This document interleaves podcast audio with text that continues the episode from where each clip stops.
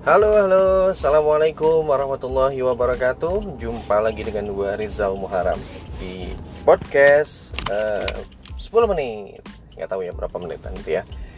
Uh, well, sekarang gue lagi on the way perjalanan menuju ke salah satu tempat uh, apa homeschooling ya. Gue mau ketemu dengan salah satu calon klien, calon klien kami untuk uh, membahas seputar uh, pengembangan minat dan bakat ya peserta didik. Nah jadi uh, daripada gue bengong ya gue coba buat sharing kepada teman-teman semua lewat podcast ini. Mudah-mudahan ini sedikit bisa mentenagai hari uh, Kamis siang ini buat teman-teman semuanya. Jadi ceritanya gini uh, dulu waktu gue kuliah eh well ngomong-ngomong gue pernah kuliah dong. Gini-gini juga alhamdulillah gitu ya uh, salah satu jebolan kampus terbaik Indonesia Ci Oke, bukan itu sih yang mau dibahas. Tapi poinnya gini, waktu di awal-awal gue masuk kuliah, ya tau sendiri lah, kalau lo masuk di awal-awal kuliah tuh biasanya di Indonesia itu kan banyak mata pelajaran mata pelajaran dasar yang kembali di uh, apa namanya kembali lo pelajari padahal sebenarnya lo udah dapat itu kenyang banget mungkin di SMA gitu ya tapi memang di kuliah itu di semester awal itu diulang lagi ya. Contohnya kayak fisika dasar kayak kimia matematika dasar gitu ya. Itu kan hal-hal yang mungkin ya lu udah kenyang banget di sekolah SMA dan kebetulan memang jurusan gua farmasi jadi gua nggak lepas dengan ilmu kimia ilmu fisika itu akan gue pelajari lagi. Nah ada satu pengalaman menarik yang pengen gue sharein sama teman-teman semuanya yaitu pengalaman ketika gua dapat mata kuliah fisika dasar ya di semester 1 pada saat itu ya. Nah jadi waktu itu di angkatan gue itu di angkatan gue teman-teman kuliah mahasiswa itu ada sekitar lima orang lah ya e, ibu-ibu. Jadi memang mereka ini dikuliahin sama rumah sakit tempat mereka bekerja. Jadi mereka adalah seorang karyawati rumah sakit yang uh, dikuliahkan gitu oleh pihak rumah sakit untuk meningkatkan skill dan kompetensi mereka di dunia uh, kefarmasian. Nah, ya ya you know lah ya. Mungkin namanya juga ibu-ibu gitu ya. Udah lama nggak pernah belajar belajar yang basic-basic ya. Malah mereka itu sebenarnya sangat advance sangat cakep banget di skill-skill yang memang sudah menjurus ke arah uh, profesi gitu ya. Seperti seorang profesi asisten apoteker mereka tuh jago-jago banget. Cuma mungkin untuk pelajaran-pelajaran dasar ya gue juga maklum sih mereka mungkin udah lama nggak bersentuhan nama itu. Ya mereka lebih ahli ngurusin anak ngurusin rumah gitu ya ketimbang mungkin pelajaran-pelajaran uh, basic kayak fisika dasar. Nah, uh, saat itu gue juga dipercaya jadi ketua kelas. Ya pak ketu gini-gini. Ya secara cowok cuma dikit gitu loh jadi farmasi kan kebanyakan cewek ya. Nah gue di mandat gue dipercaya untuk jadi seorang ketua kelas. Dan mungkin karena tampilan gue yang uh, kalem gitu ya diem pakai kacamata sehingga mungkin bikin orang nyangka gue tuh pinter mungkin ya amin ya amin aja lah ya.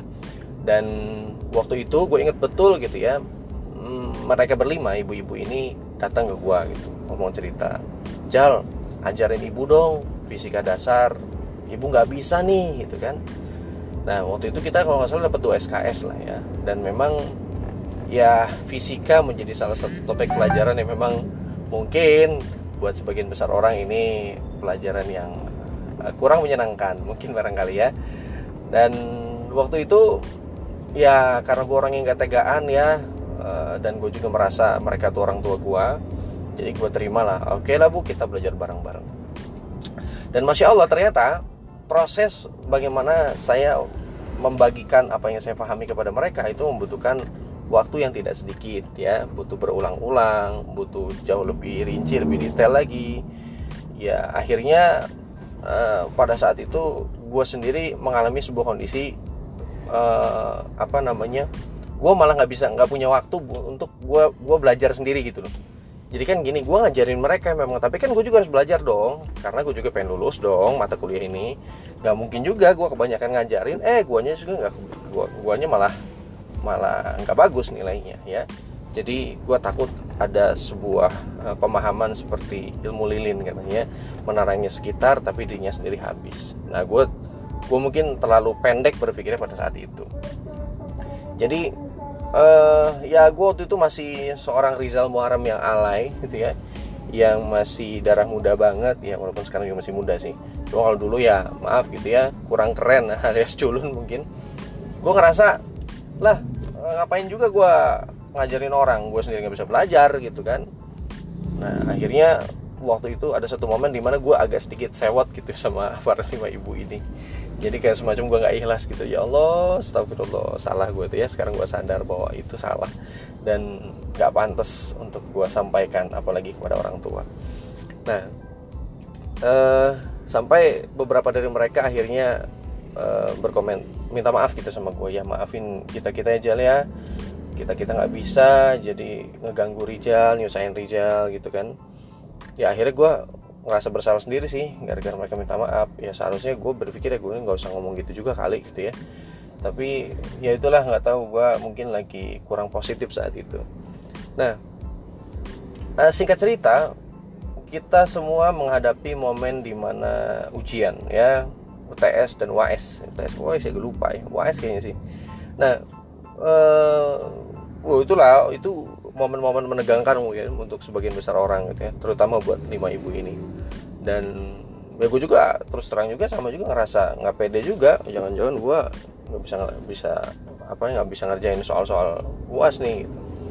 tapi ternyata masya Allah memang uh, Allah maha memudahkan dan memang tidak semuanya bisa dilogikakan guys teman-teman. Kenapa? Karena ternyata momen UAS yang cuma lima soal esai ya jawabannya harus lo tahu sendiri soal fisika kayak gimana. Nggak bisa jawabannya tembak-tembakan ngitung aja kan nggak bisa. Benar-benar lo harus jabarin rumus lah harus nurunin inilah itulah dihitung sebagainya. Dan singkat cerita alhamdulillah hari itu gue lancar banget ngerjain soal fisika. Sesuatu hal yang tadinya gue pikir gue akan jelek nilainya dan masya Allah ternyata begitu gue tahu ternyata uh, nilai fisika dasar gue ternyata 100 mamen. Masya Allah. 100 sempurna perfect. Nggak ada yang salah guys teman-teman. Aduh ya. Uh, itu mengharukan buat gue dan ternyata kabar ini sampai ke telinga banyak teman-teman gue ya. Termasuk para dosen-dosen dan well tentunya lima orang ibu-ibu ini dan tahukah eh, teman-teman sekalian ibu itu ibu-ibu itu bilang Tujal Allah gantikan. Gara-gara Rijal ngajarin kita kita Rijal dikasih gampang dikasih mudah sama Allah. Allahu Akbar. Iya iya iya gue paham sekarang. Ternyata memang gue teringat dengan sebuah nasihat cara terbaik untuk belajar adalah dengan cara mengajarkan dan pada saat lu mengajarkan orang lain otomatis lu belajar buat diri lu sendiri dan lu belajar untuk menyampaikannya kembali buat orang lain. Sebenarnya ada manfaat yang double yang lu terima ketika lu bisa ngajarin orang lain. Dan ini adalah sebuah pelajaran penting dalam kehidupan gue bahwa gue nggak boleh uh, pelit-pelit ilmu. Gue harus bisa menjadi orang yang uh, kalau memang kesenangannya belajar jangan lupa apa yang lo ketahui itu disampaikan kepada banyak orang lagi gitu. Jadi insya Allah uh, amal solehnya dapat amal jariahnya juga dapat. Nah uh, itu pesan yang pengen gue sampaikan sih kepada teman-teman semuanya bahwa tidak segala hal bisa dilogikakan dan matematika Allah itu memang tidak bisa dilogikakan ya. Pada saat lo justru dalam tanda petik mengorbankan kepentingan diri lo untuk orang lain itu bukan berarti lo nggak dapat sesuatu. Lo dapat sesuatu bahkan jauh lebih besar daripada lo kalau mikirin cuma mikirin buat diri sendiri. Nah semoga kisah ini pengalaman gue ini bisa menginspirasi lo, lo semua eh, bahwa lo harus jadi orang yang dermawan baik dari segi harta segi mungkin ilmu segi mungkin tenaga apa pun lah yang lo bisa lakukan. Jadi memang berbagi itu tidak melalui eh, tidak melalui tidak melulu soal uang itu lo bisa bagian apa pun yang lo memang bisa lakukan.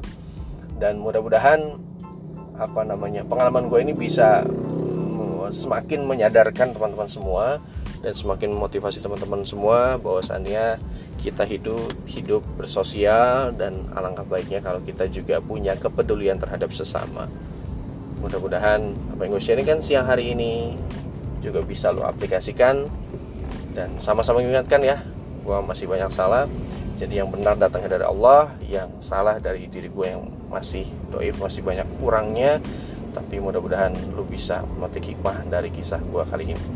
Oke makasih. Sebentar lagi gue mau nyampe. Mudah-mudahan uh, berguna.